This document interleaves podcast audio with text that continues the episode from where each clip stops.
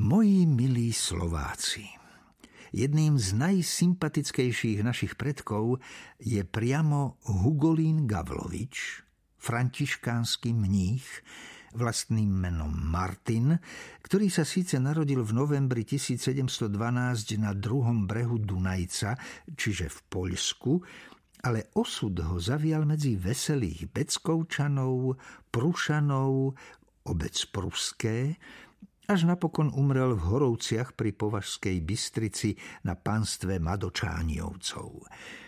Hlásil sa k Slovákom a som presvedčený o tom, že keby žil dnes, bol by populárnym komikom, humoristom, rozprávačom. V 18. storočí bývali takíto veselí chasníci obyčajne františkáni. Aj ja by som bol v tom čase františkánom, alebo vicišpánom? Kto vie, ako by to bolo so mnou? Aj vicišpáni, aj františkáni boli tuční, veselí, vzdelaní znalci vína a antiky, jedným slovom užitočná zver. Celý život mám niektoré knihy na nočnom stolíku a čítam ich znovu a znovu.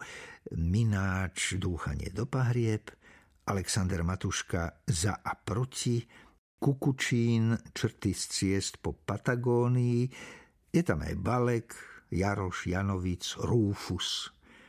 Mám tam po ruke aj Valaskú školu mravov Stodolu od Františkána. Citujem 46. nápadek z 20. nóty. Lepšie ten citát vychutnáte, keď si ho prečítate nahlas aj keď si budú okolo stojaci myslieť, že ste blázon. Čím víc tiskneš do žalúdka, víc získáš nemocí a tak skórej ku tvej skaze smrť k tebe prikročí.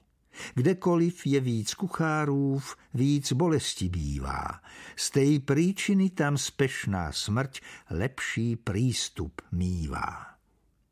Takéto verše súkal do zápisníka Františkán Gavlovič v 18. storočí na svojich potulkách po slovenských salašoch. Minule, keď som si vo veselom Františkánovi listoval, napadlo mi na základe hore uvedeného citátu upozorniť vás na ďalšie nebezpečenstvo, ktoré nášmu národu hrozí. Prežíranie sa. Odpitujem za výraz. Vždy mi boli podozriví chlapi, ktorí nosili okrem trakov aj remeň na nohaviciach. Všimnite si, sú medzi nami takí. Jemu nestačí remeň, musí mať aj traky. Aj národy, ktoré zdvojujú prílohy k mesu, sú mi podozrivé. Určite ste boli na dedine, keď sú hody, alebo Veľká noc, Vianoce – Gazdina vám podá na stôl k vyprážaným rezňom nielen zemiakový šalát, ale aj ryžu alebo tarhoňu. A keď je na stole pečená hus, servíruje sa pre istotu aj pečené kúra. Len tak na doťukanie. Ja viem, namietate, že na Orave a v Liptove sa to nerobí. Ale to je menšina. Dolu v Honte na východe, na Spiši, v Zemplíne, či celkom dolu na Záhorí, žerieme ako diví. Ako keby mal byť zajtra ráno koniec sveta. Už okolo Krupiny nie je kapustnica kapustnicou, keď v nej nie je aspoň sedem druhov klobás. Pri bravčovom bôčiku sú na stole aj rezne, jaternica, krvavnica či famózna podhrdlinka.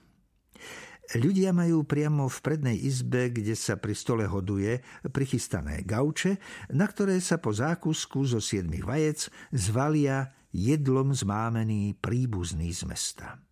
Muchy bzučia, Slováci spia a internisti krútia hlavami. V minulých storočiach sme takí neboli. Mali sme kapustu, zemiaky, slivky a med – Možno to všetko teraz robí strach, že ničoho nebude. A potom aj to, že u nás si zbohatlíci dokazujú zbohatlíctvo výdatným a nekonečným jedením. Boli ste na východnom Slovensku na svadbe? Tam sa vôbec dva dni a dve noci nevstáva od stola.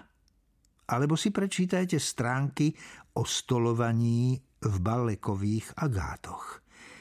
Nuža, čo sa deje cez sviatky na záhorí? Trdelníky, údené, lokše, zabíjačkové zelí. Už vás vidím, ako sa uškierate. Akurát ty nám o tom budeš rozprávať, čo je zdravé. Ty, ktorý máš 127 kg a žerieš vodne v noci. Vodu káže, víno pije. Veselo volajú členovia KDH, ktorí majú slovo Božie v malíčku. Priznám sa, jedlo nie je gíč. Ľudstvo vôbec sa delí na dva tábory. Jedni o jedle nerozmýšľajú. Čo si včera orazili, to zjedia. Druhí však sa ráno zobudia a nemyslia na nič iné, len na jedlo. Dať si radšej tresku s feferónovým šalátom a 5 deka slaného?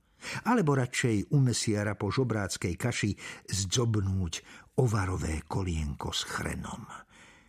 To sú tí, ktorí po rybacích bufetoch stoja pri svojich tanierikoch so šalátmi a očami tupými od rozkoše sa dívajú pred seba do steny. Aj vegetariáni a vyznávači racionálnej výživy, e, voláme ich klíčkari, myslia celý deň na jedlo ale oni myslia skôr, ako si ho zorganizovať. Kde zohnať ousené vločky, orechy, kde dôjsť k vegetariánskemu sortimentovému minimu. Uznávam, moji milí rodáci, blíži sa štedrý deň. Mal by som byť pokornejší, mierumilovnejší a znášanlivejší. Súhlasím. Pokoj ľuďom dobrej vôle, bez výnimky.